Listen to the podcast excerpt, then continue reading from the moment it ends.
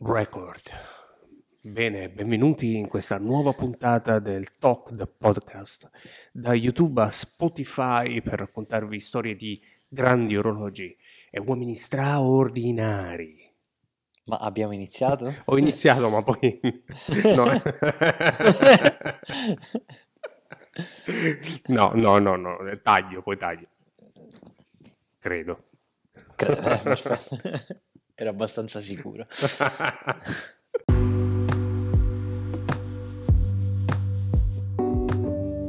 Benvenuti in questa nuova puntata podcast come ogni domenica alle 14 per parlare assieme di orologi e di uomini straordinari, altrimenti il titolo del podcast avrebbe poco senso. Oggi con eh, Rosario, il nostro co-host editor eh, di Talk. A proposito, naturalmente siamo su YouTube, ci trovate come Talk per guardare anche gli orologi di cui parliamo. E in questa nuova puntata invece eh, facciamo un QA, giusto?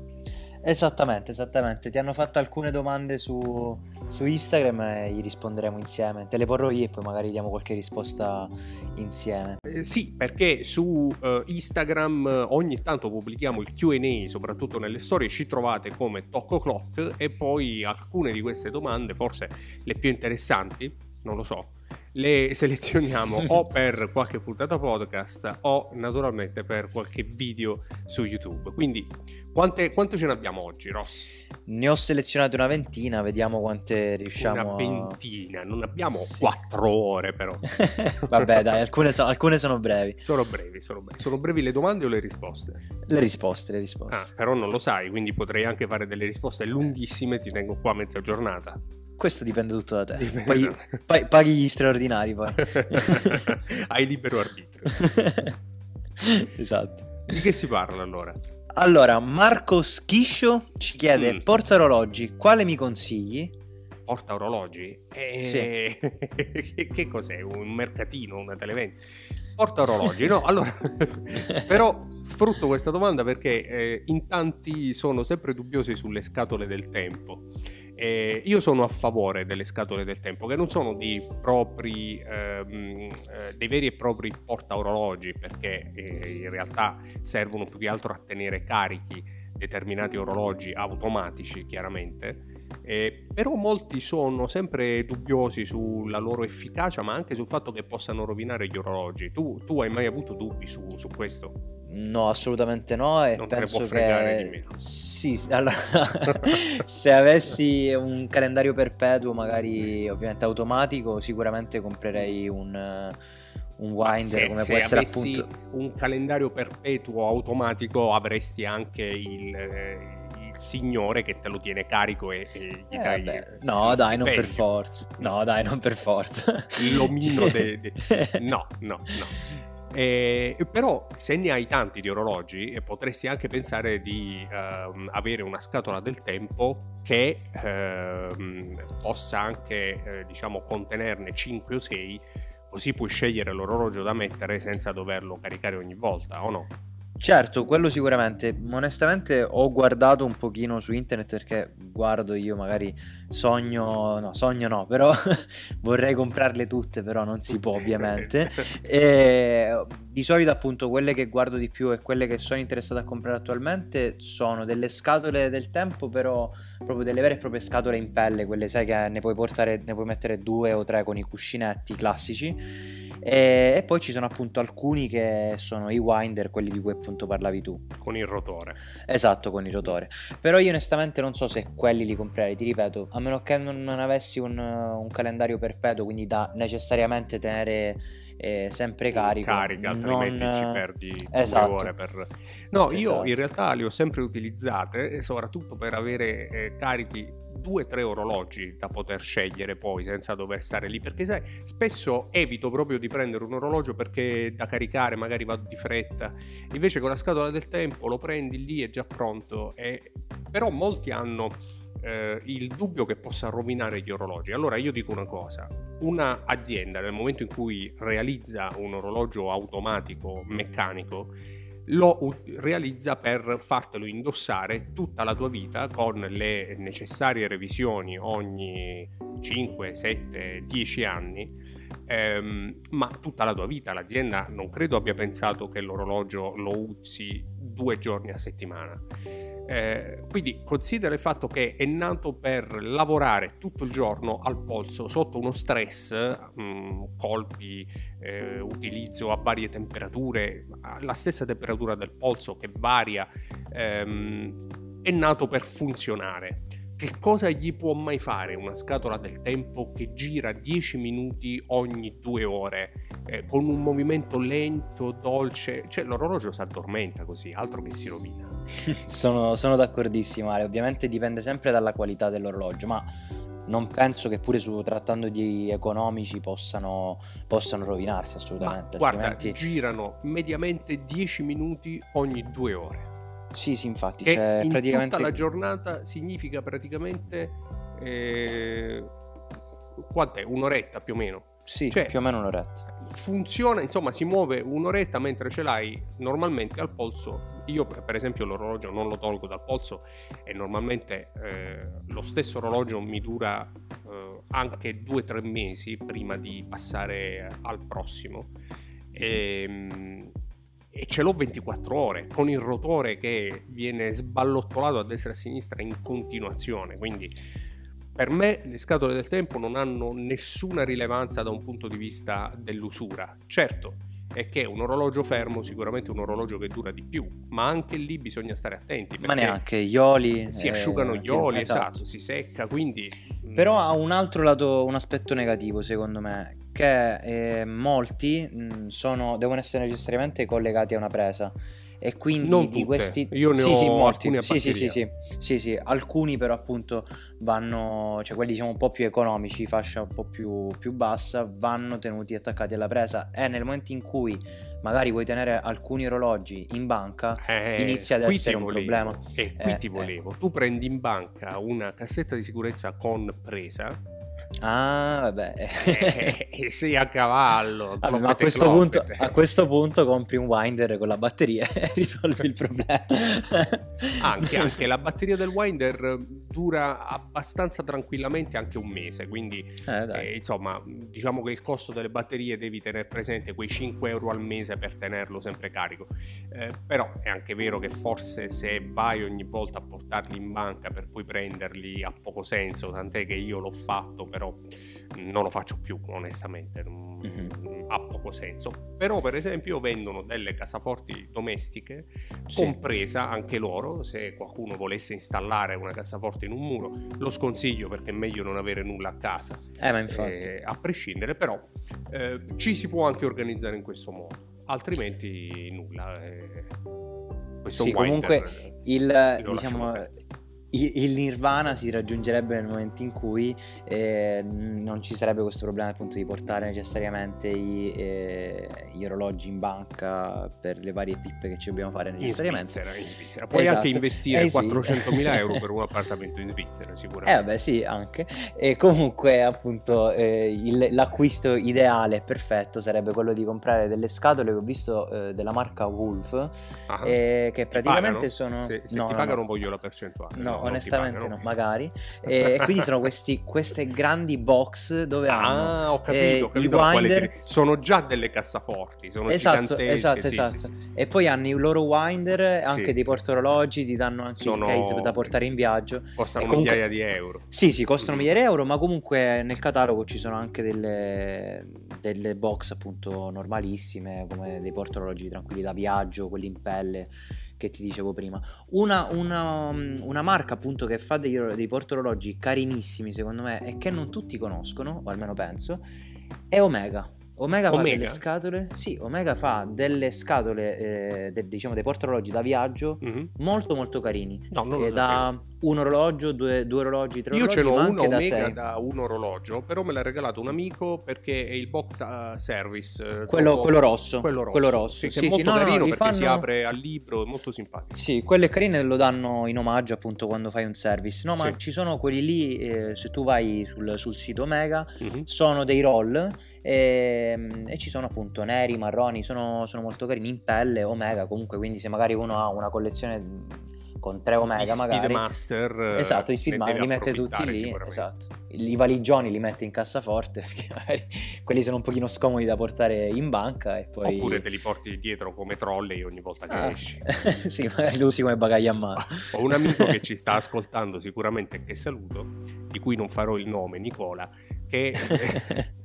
che gira con lo zaino con gli orologi perché ha paura di lasciarli a casa quando non può lasciarli in banca. Non vi dirò ah, neanche il cognome, così non potete andare a trovarlo. Scherzo, non lo dico davvero. Questa cosa, questa cosa non, non, la sapevo. sì, c'è di tutto, c'è di tutto. Nel mondo degli appassionati degli orologi c'è di eh tutto. Eh sì, sì, sì, veramente. Comunque, passiamo alla seconda domanda che ti fa Antonio sì. e, e, ci chiede: regalo per il mio testimone di nozze, budget 500-700 euro circa, che orologio prendere? Mm. Allora, mi sono auguri. Posto... Auguri innanzitutto Antonio. Auguri, auguri ad Antonio, assolutamente. auguri in, in, bocca al lupo, buona fortuna. Sì, sì, esatto. allora, ho avuto lo stesso dubbio nel momento in cui eh, è toccato a me eh, perché da appassionato di orologi avrei voluto passare un pezzettino di questa passione anche ai miei testimoni, no? È un momento importante, una scelta importante, eh, avrei voluto incidere eh, qualcosa ed ero molto ehm, eh, deciso a regalare ai miei due testimoni un Hamilton, un Hamilton Kaki eh, Mechanical come quello che hai recensito proprio su TOC qualche tempo fa, sì. eh, magari con un'incisione. Eh, mi sono però poi posto un dubbio assieme a mia moglie, e cioè è un orologio che davvero può piacere agli altri? Perché è, è un orologio da appassionati, non è un orologio che mh, può effettivamente piacere a un non appassionato che magari eh, troverebbe più esclusivo paradossalmente un Fossil o un Gucci non tutti sono in grado di capire il Kaki eh, di Hamilton, lo puoi capire magari spiegandone la storia, però ci vuole un minimo di passione. E, e, tra l'altro si trattava di un bel po' di soldi per un regalo a due testimoni. Quindi alla certo. fine, da, sapendo che non sono appassionato di orologi, ho scelto tutt'altro. E, um, ho, ho regalato lo dico così magari a qualcuno può venire un'idea, ma insomma niente di straordinario, semplicemente ad ognuno di loro, anche al celebrante, una Mont Blanc eh, con un'incisione per poter poi firmare i documenti del matrimonio a fine cerimonia. Insomma, eh, nulla di, di, particolare, però qualcosa che potesse rimanere anche poi eh, nelle foto. Certo è che se il testimone di Antonio è anche, anch'egli un appassionato di orologi, e probabilmente con quel budget 500-700 euro si potrebbe pensare proprio a un Hamilton che è pur sempre uno Swiss made o ancora se c'è del tempo anche una eh, produzione eh, molto mm, eh, limitata di un micro brand per esempio eh, personalizzato con un'incisione qualcosa di, di, questo tipo in maniera tale che comunque eh, sia un pezzo unico che hanno magari soltanto lo sposo e il testimone un, una cosa del genere. Però sì, sarebbe... lo farei solo se un appassionato sinceramente e io onestamente inizialmente avevo pensato nel leggere la domanda a un Tissot PRX, però ho sì. fatto il tuo stesso discorso mm. eh, riguardo l'Hamilton, magari il PRX lo puoi indossare un po' più facilmente anche se non sei appassionato, ma sono arrivato alla conclusione che io comprerei al mio testimone di nozze un bel vintage, magari un omeghino vintage sì, sì, da giusto, fare una bella giusto. incisione in corsivo, sai, sulla, sulla cassa che si addice anche bombato. alla cerimonia. Esatto, che magari può indossare allo stesso modo anche durante la, il matrimonio, perché certo. magari il PRX inizia a essere complicato da indossare in, una, certo, in un'occasione giusto, formale. Giusto, giusto, giusto. Ancora meglio. Assolutamente. Tu quando ti sposi, Ross? Eh, ancora ci vuole. Ho 23 anni, ancora ci vuole. Se Ma non ne avevi 25? No, ogni, no, no, ogni volta 23. ringiovanisci. sì, sì. solo, solo 23 anni, va bene. 23 va bene. anni. Va bene. Ah, passiamo alla domanda di Simone Genchi, Genchi che ci grande chiede Genchi, non so chi sia. Vai Simone. e poi ci saranno dei nomi, guarda, ne ho letti alcuni che già mi leggo già da adesso. Possiamo anche soprassedere sui nomi, eh? non è che ti dobbiamo Ah, ok, ok, vabbè. Vai. Noi volevo fare tipo radio. eh, ci chiede differenza tra Oyster Date e Day Just. Non l'ho mai capita, ci scrive. Eh, ho capito, ma devi cambiare passione, Genchi. Eh, no, allora scherzo, naturalmente. Ci ho fatto anche un video tra, eh, in quel caso, Oyster Perpetual e Datejust, che sono due orologi molto simili ma anche molto diversi, con dei prezzi diversi, quindi ci sta eh, la scelta. Eh, Oyster Date. Il date è un 34 mm innanzitutto, quindi in pratica è un Datejust ma non da 36 mm bensì da 34 mm e quindi è praticamente un piccolo Oyster Perpetual ma con la data e da qui naturalmente Oyster Date anche perché poi tutte le casse Rolex sono Oyster per, per definizione, no? nacque eh, negli, anni, negli, anni, 40 la cassa Oyster che era praticamente la prima cassa impermeabile eh, senza bisogno di ulteriori casse all'interno delle quali poi inserire gli orologi che invece era un'idea precedente alla cassa impermeabile di Rolex. Comunque, eh, quindi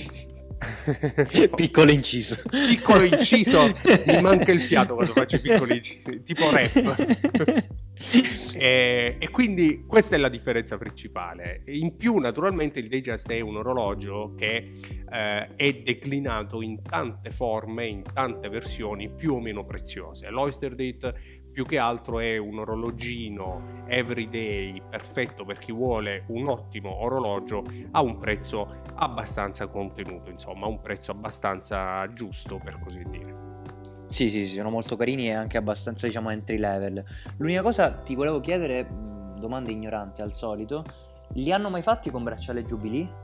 No, no. Ecco. Che io sappia no. Eh sì, infatti. No, normalmente l'Oyster Perpetual, così come anche l'Oyster Date, si differenziano maggiormente dal Digest proprio perché hanno meno configurazioni, quindi hanno la lunetta liscia, hanno un bracciale Oyster tutto satinato e non ci sono grandi scelte. Ecco. Sì, sì, anche a livello di quadrante, forse nero, blu e silver. Penso. Sì, sì, almeno sì, questi sì. quelli che ricordo. Mi riferisco soprattutto ai vintage. Eh, sì, ovviamente sì sì, mm, più o meno sono quelli i colori. Invece, Bella Tuluki ci chiede: lo ha in collezione il Moon? Se sì, quale? 1861, 3861 o più vintage?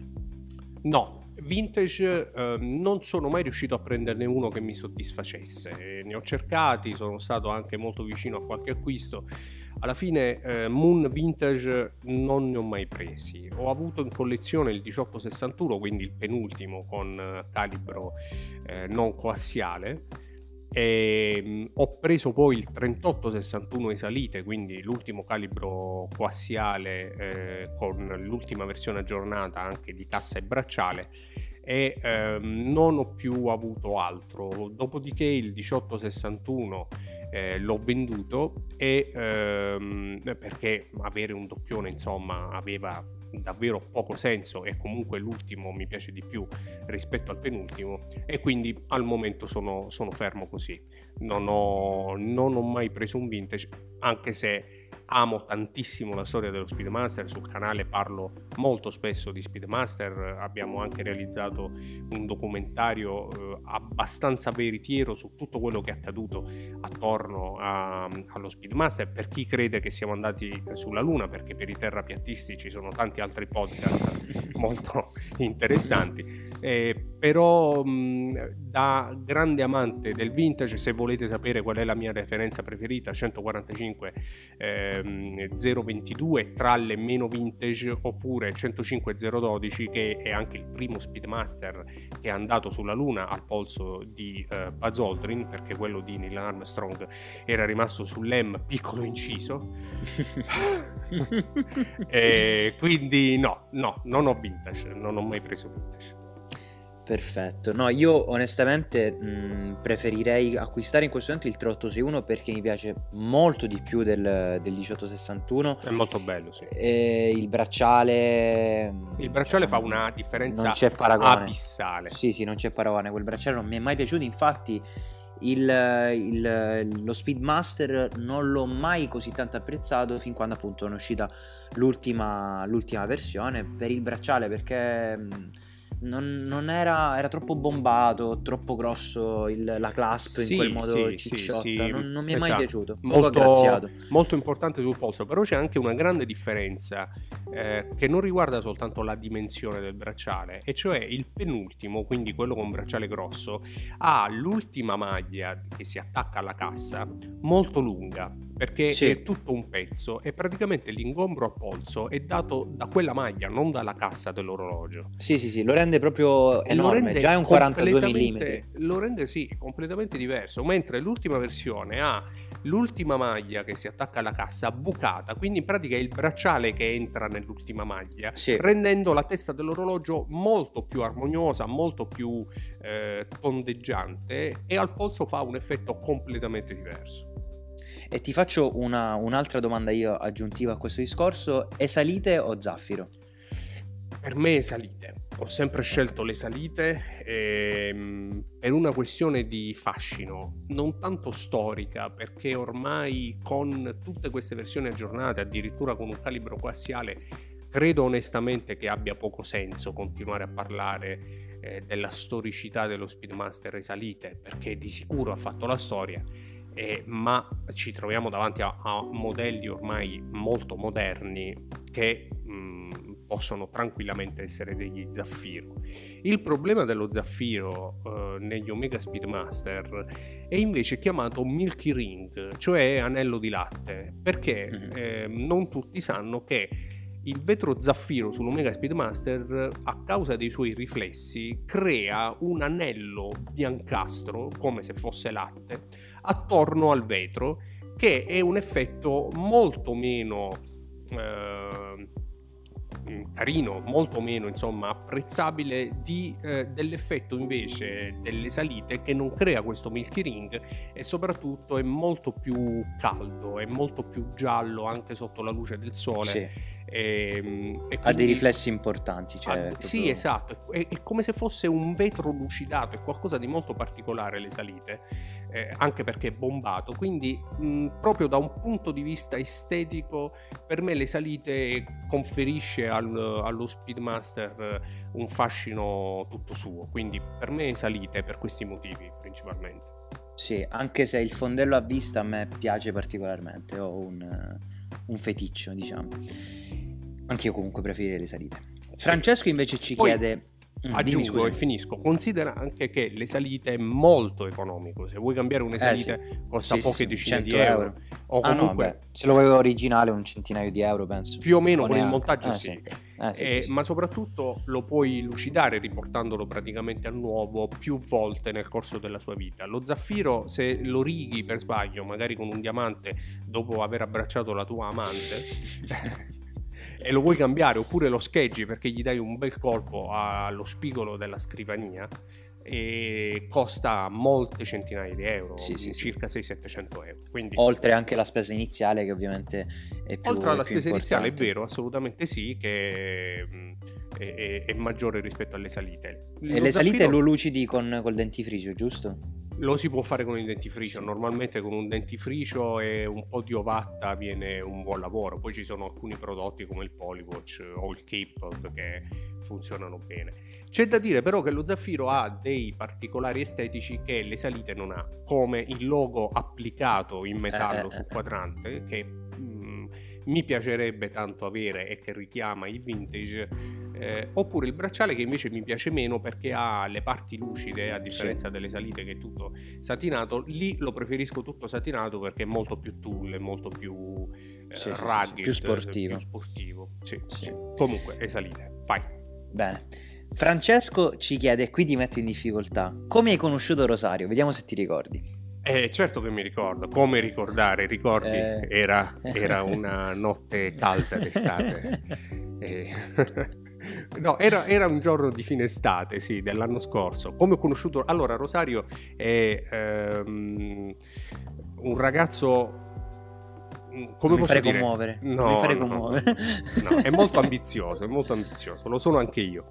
E, ehm, e quindi mi, mi, mi, scrisse un messaggio su, su Telegram, un messaggio privato, eh, chiedendomi di... Mm, eh, entrare a far parte del, del, canale, ma io facevo tutto da solo, ehm, con lo scopo insomma di condividere questa passione, ma di sicuro anche lo scopo di fare qualcosa di, che, che, possa diventare importante eh, nei, eh, in futuro, no? lavorando a questi progetti da podcast eh, al canale, edizioni speciali di orologi che stiamo pian piano costruendo assieme.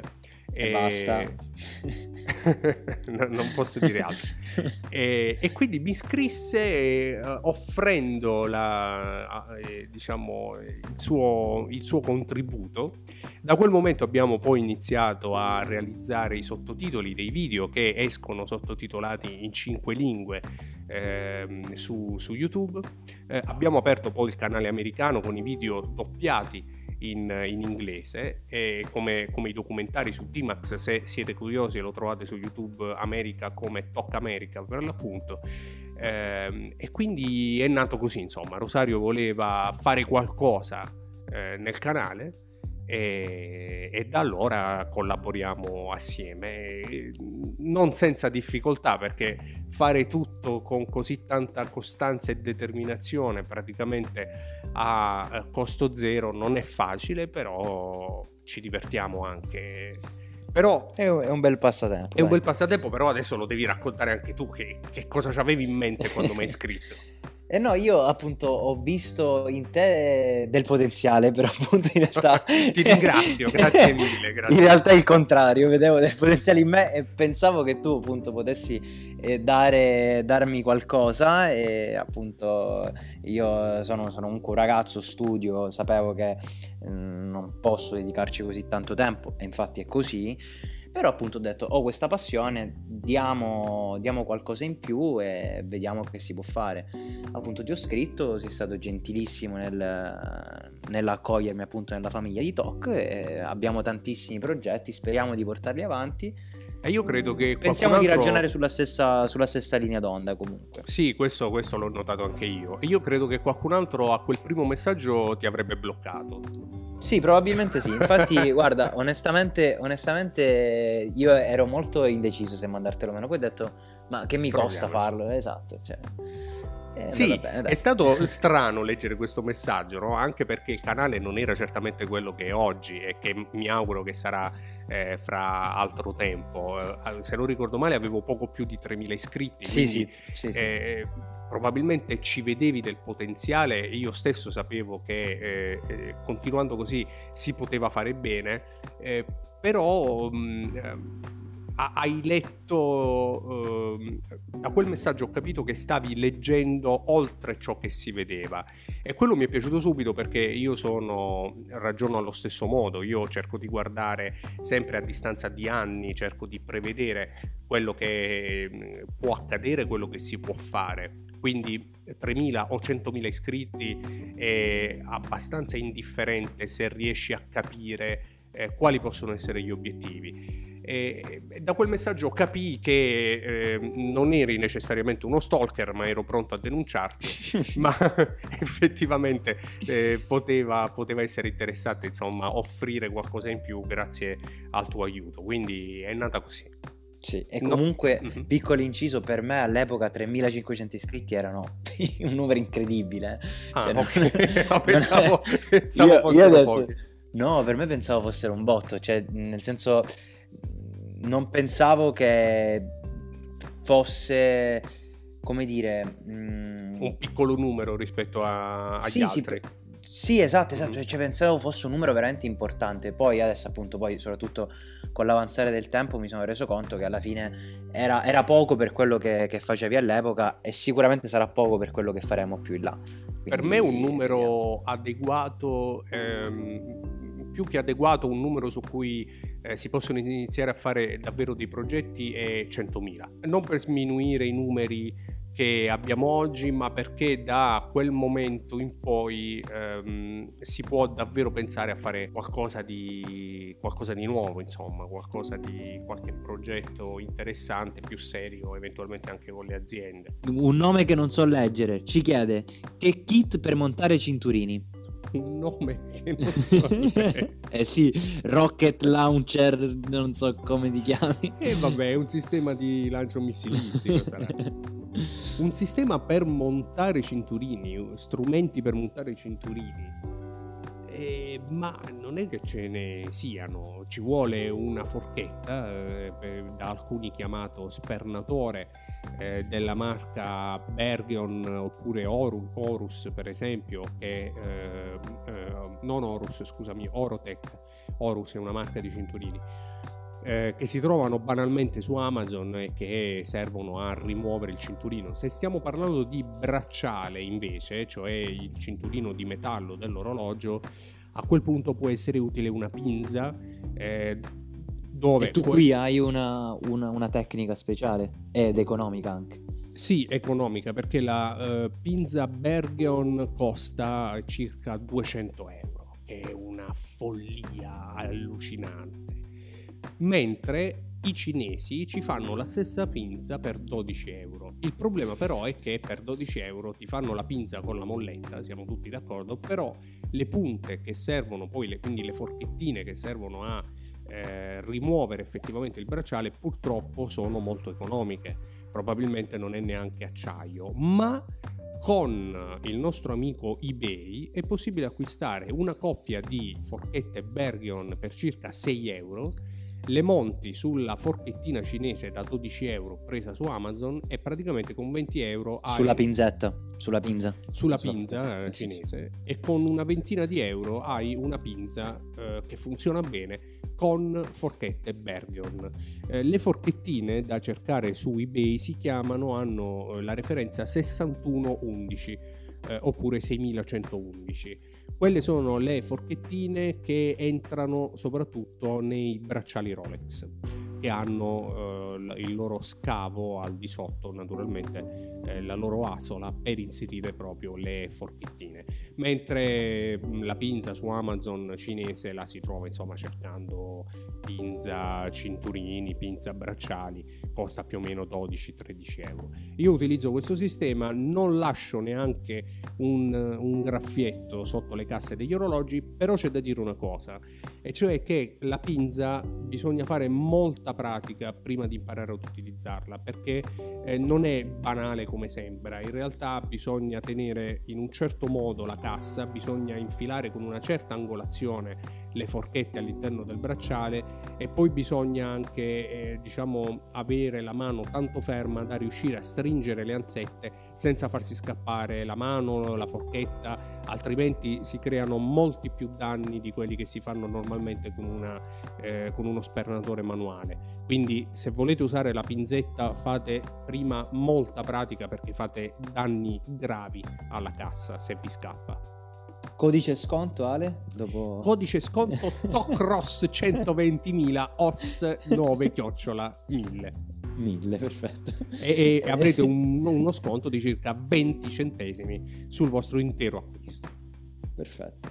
E Porò, eh, era, Porò, scortaglia. Porò è, è un famosissimo detective. Mi era, allora, mi, era, mi era venuto in mente appunto un'altra cosa che, che mi dicessi tu all'epoca che era quella di smontare anche la clasp se, diciamo, per fare un lavoro un po' più pulito. Sì, sì, sì, questo ho dimenticato di dirlo. Per usare la pinza il bracciale deve essere, eh, più che altro la pinza deve essere in grado di eh, non avere, eh, di lavorare senza ostacoli perché se il bracciale è chiuso eh, per entrare nelle ansette vi trovate la parte del bracciale eh, in mezzo alla pinza insomma. Quindi aprite il bracciale svitando l'ultima maglia della clasp per esempio della chiusura in maniera tale da avere il bracciale aperto e lavorare con, con calma insomma con, senza, senza ostacoli. Una domanda. Sui podcast si possono dire le parolacce? Questa è una domanda seria o la devo tagliare? No, no, no, è una, una domanda seria. eh, no, credo di no. Ok, allora non ti arrabbiare per questa domanda. Mm. Eh, parli poco di Omega o sbaglio? Porca Parli poco di Omega o sbaglio? Che ne pensi dell'Acquaterra? Su tale fascia che alternativa? Sbagli! basta! Eh, basta, basta, vi tolgo le cuffie, ciao. No, allora, allora, torniamo, torniamo seri. Eh, parlo tantissimo di Omega sì, basta. ok, va bene. C'è qualcuno che proprio a seguito di queste polemiche eh, ha, ha, contato la percentuale di video in cui parlo di Rolex sul canale. Soltanto il 27%, va bene? Ora, Detto questo, io parlo anche di tutto il resto, però a me Rolex piace molto, ma questo è un altro discorso. Ma piace a tutti. Piace, a tutti, ma, ma sono i video ho visti, cioè è inutile che vi eh, lamentate, eh, esatto. che poi parlo della storia di Breguet, della spirale libera e non ve lo vedete manco per il cazzo. e, e, poi vi guardate i video la bolla Rolex, va bene, perché questa è la verità, d'accordo? Non ve ne frega un grandissimo della storia dell'orologeria, di Breguet, di Geralgetta, non ve ne può fregare di meno. Oh. E queste le confessioni di uno youtuber disperato. Detto questo, però, parlo Che molto... ne pensi dell'acquaterra? Parlo molto spesso di Omega e dell'acquaterra penso che la devono smettere di copiare. No, sto scherzando, assolutamente. ehm, è un orologio che non ho mai preso in considerazione, a differenza invece dello Speedmaster che amo, eh, perché lo reputo abbastanza banale. Cioè è un bellissimo everyday watch con tutto quello che serve, eh, però come everyday eh, dovendolo necessariamente confrontare anche ad altro perché quando scegli un orologio e fai dei confronti eh, non, puoi non confrontare con altro eh, ho sempre trovato mm, per quello specifico target di orologeria più eh, mm, posso dire facile da, eh, da, da portare, più eh, anche prezioso da un punto di vista dell'eleganza, il Dayjust con lunetta zigrinata in oro bianco. Eh, ma sono stato molto vicino a comprare invece gli acquaterra, uno degli acquaterra colorati, in particolare il quadrante rosso che è magnifico, visto dal vivo l'ho criticato, ma visto dal vivo devo ammettere che è un bellissimo orologio eh, e che non ho più preso perché ehm, l'ho trovato al polso, sul mio polso da 16 cm e mezzo, troppo ingombrante, un po' troppo 38, grande. Un 38 mm, giusto? Il 38 mm, un po' troppo grande per quello che dovrebbe essere un orologio di quel tipo, anche se il quadrante rosso eh, lo rende comunque molto sportivo, forse poco versatile, ma eh, sicuramente adatto alle occasioni più informali. Eh, però al polso, anche a causa del suo bracciale, non mi ha convinto come credevo. Quindi un orologio che mi è sempre piaciuto tantissimo, soprattutto grazie anche al suo quadrante cosiddetto lining con eh, eh praticamente le bisellature all'interno eh, come se fosse eh, tagliato no? in, in sì, orizzontale. Sì. Lo chiamano stile, stile parquet anche molti.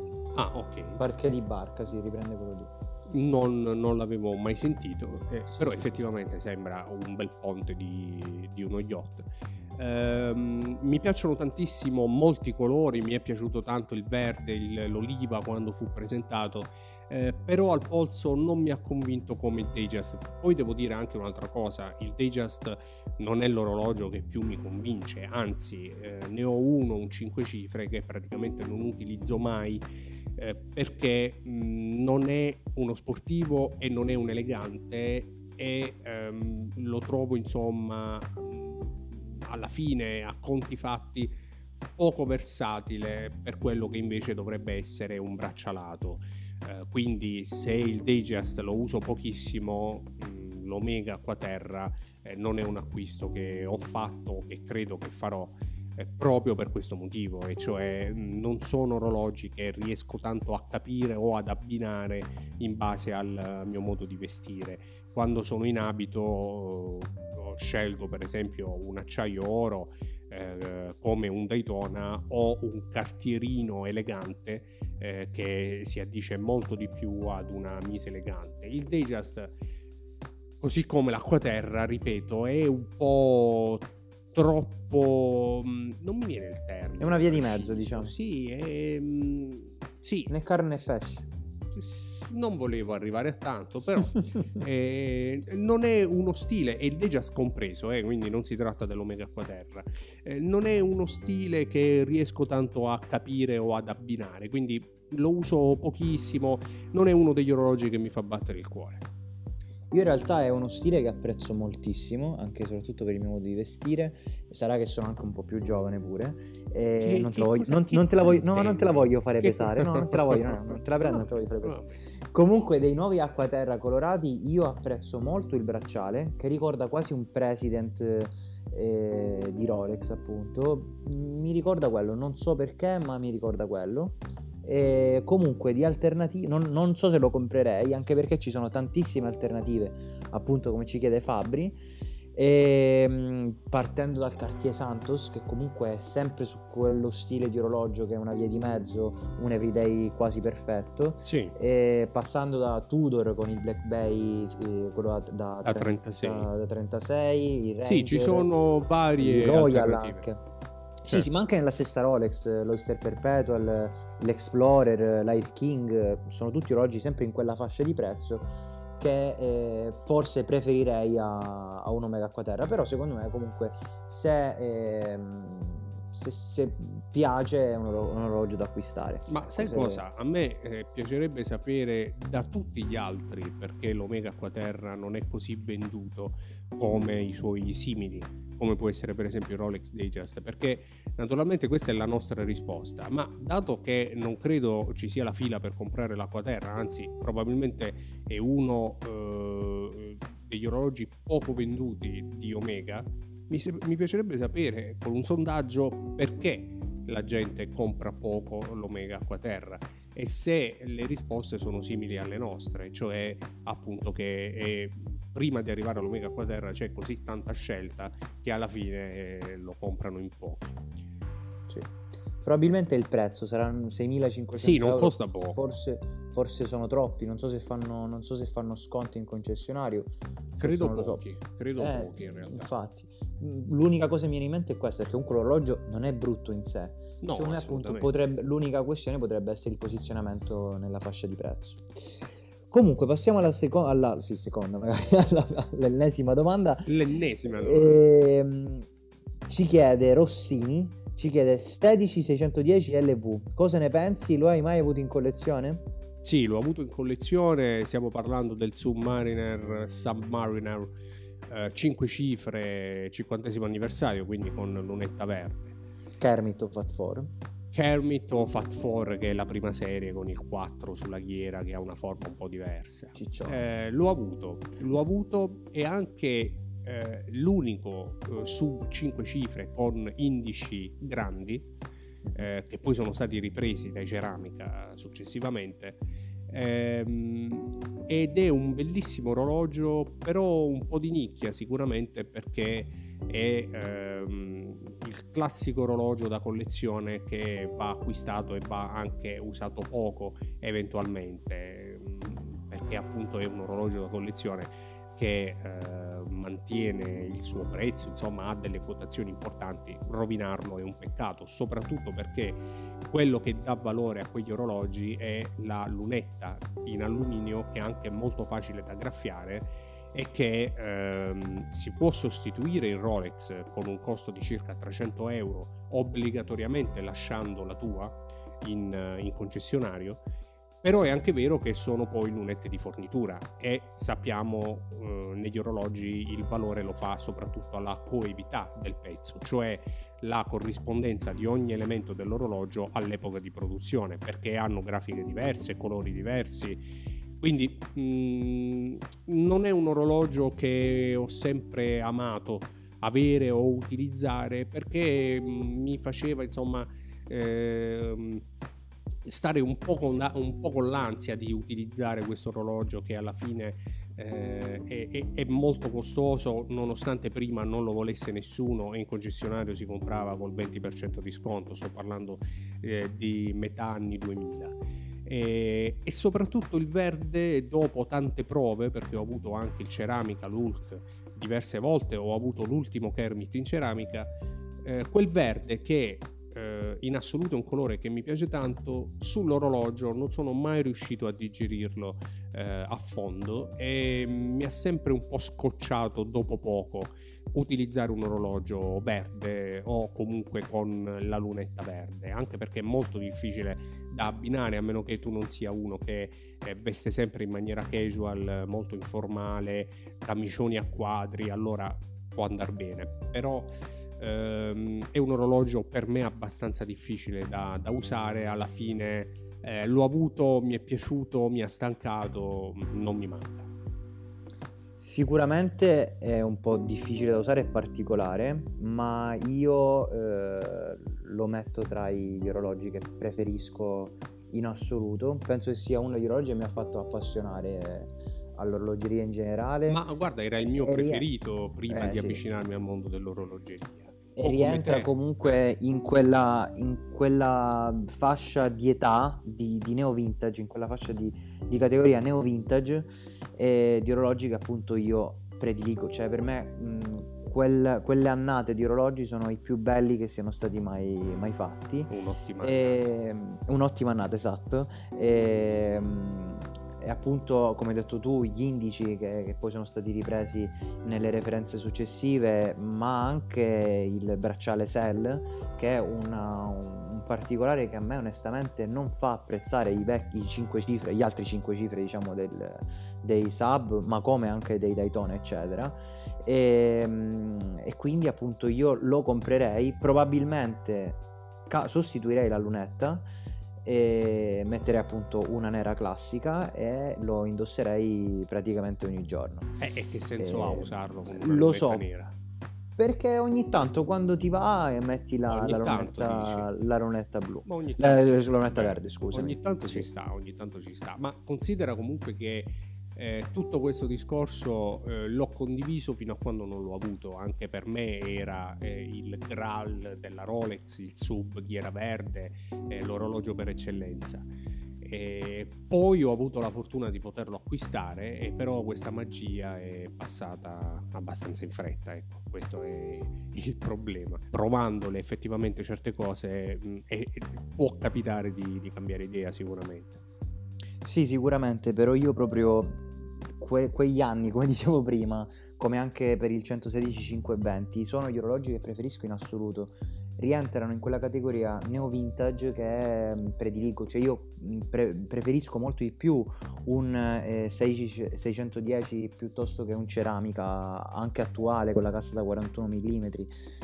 Eh, stessa cosa per i Daytona ceramica, li preferisco molto di più in, in quelle configurazioni. Però ti garantisco Quindi... che qualsiasi cosa va provata, va tenuta al polso almeno una settimana per capire se effettivamente scocca la scintilla. Ti faccio un esempio banale. Ho avuto eh, ad inizio anno il Daytona Ceramica quadrante bianco, ok, il sacro Graal di Rolex, quello che tutti quanti sognano e che tutti quanti vorrebbero. O il quasi. mitico Panda. Il mitico Panda di Rolex, una cosa eh, fenomenale messo al polso ho detto finalmente sei mio, il mio tesoro.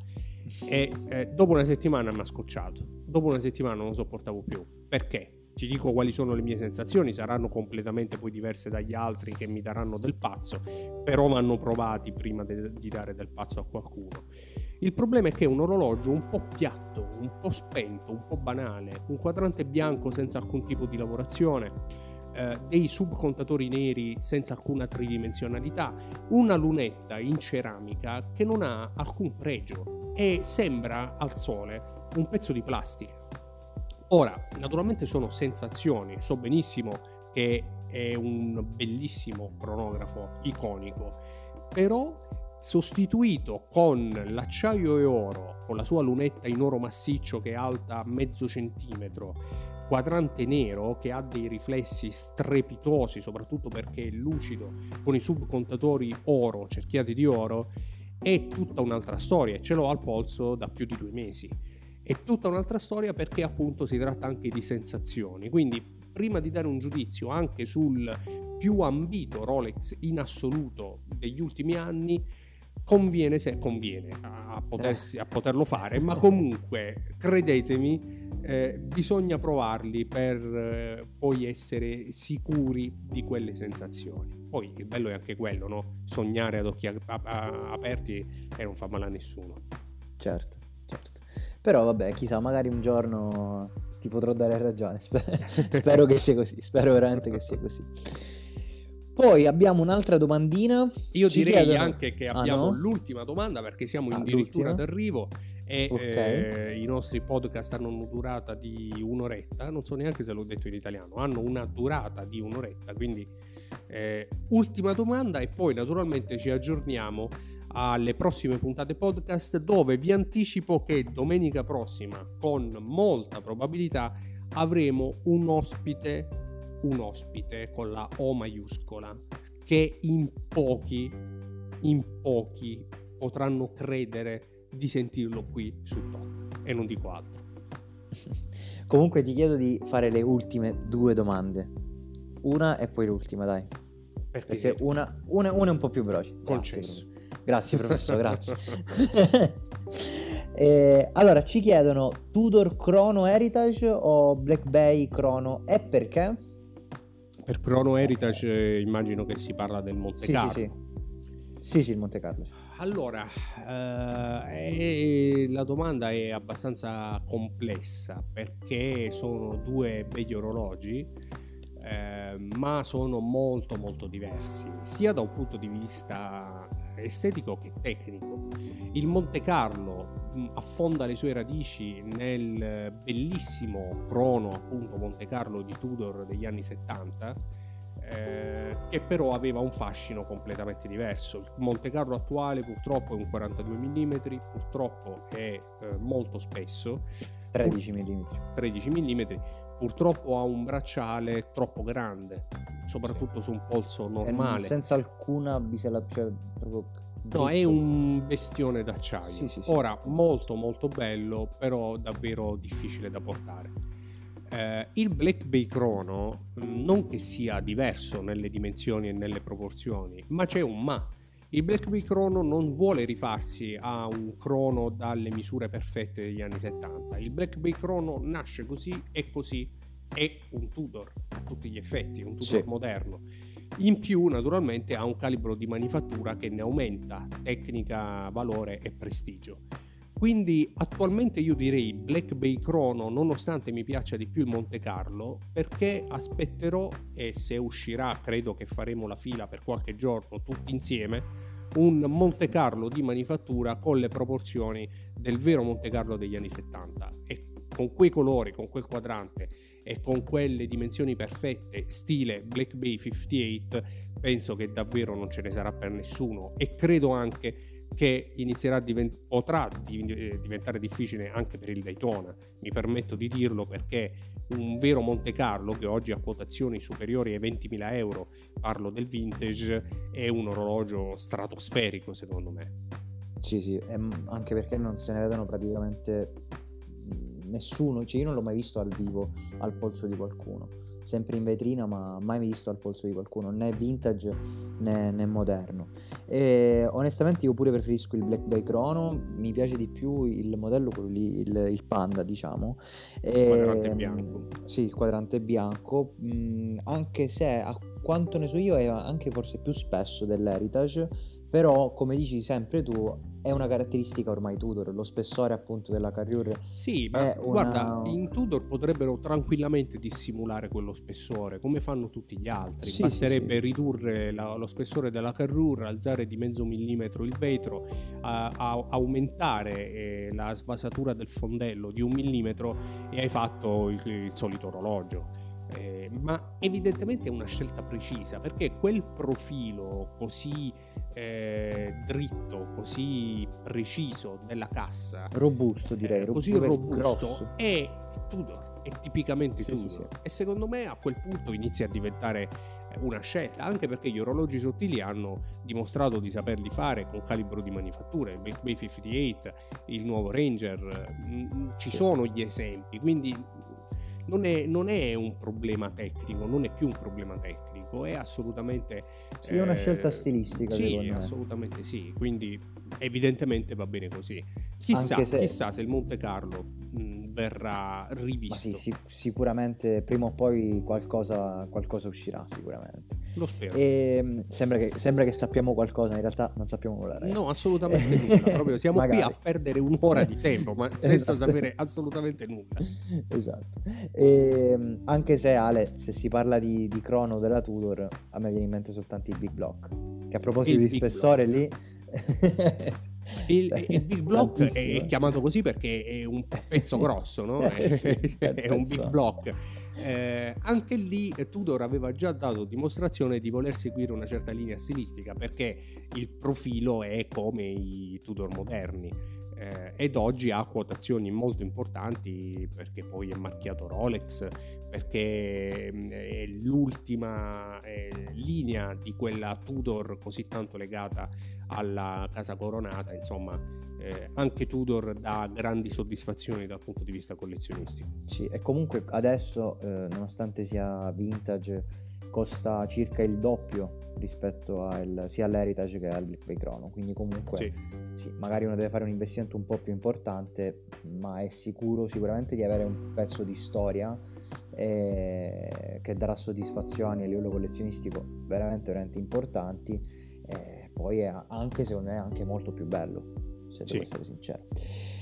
Comunque dai l'ultima domanda. Dato che siamo addirittura di arrivo eh, settembre è quasi finito ci chiedono cosa dobbiamo aspettarci da TOC per la stagione 2022-2023 ah ti volevi lasciare questa domanda per ultimo? Sì. Ok ci sta Cosa aspettarsi da SOC? Allora, anche qui possiamo dire che non lo sappiamo. Eh, abbiamo dei progetti, però per fare i progetti bisogna avere tempo, bisogna avere... Eh, che, che, bisogna avere? Bisogna avere Dico idee. eh, Dai. bisogna essere organizzati e bisogna anche avere eh, dei, dei fondi a disposizione perché le idee sono tante. Eh, di sicuro andremo avanti con i podcast perché mh, mm, è un'idea che piace molto, anche se si aggiunge a tutto il resto che già facciamo. Abbiamo aperto il canale americano, come dicevo, Talk America, dove pubblichiamo i video doppiati in inglese. Eh, continueremo con la nostra classica programmazione del martedì e del venerdì con le live del giovedì e eh, quando possibile con il marker trend della domenica. Eh, abbiamo in programma un progetto eh, esclusivissimo e limitatissimo di cui parleremo, mi auguro, il prossimo mese.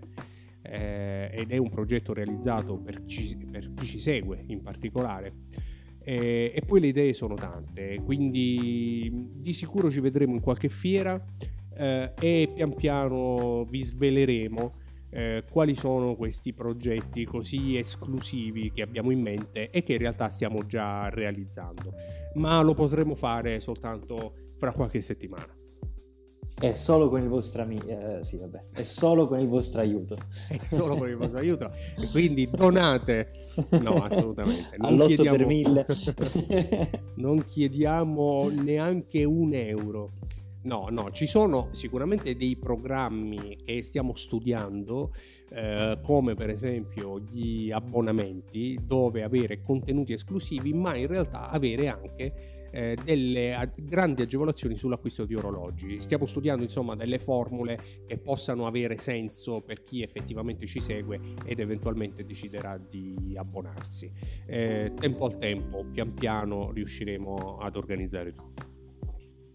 Esatto, Ale. Vediamo, vediamo, speriamo. Rosario, sono... io ti sento bello carico, siamo pronti a salutarci perché la nostra ora l'abbiamo già superata e ci vediamo nei prossimi video su Talk e poi Certamente. nelle prossime puntate del podcast ogni domenica alle 14 su Spotify, iTunes e sulle maggiori piattaforme.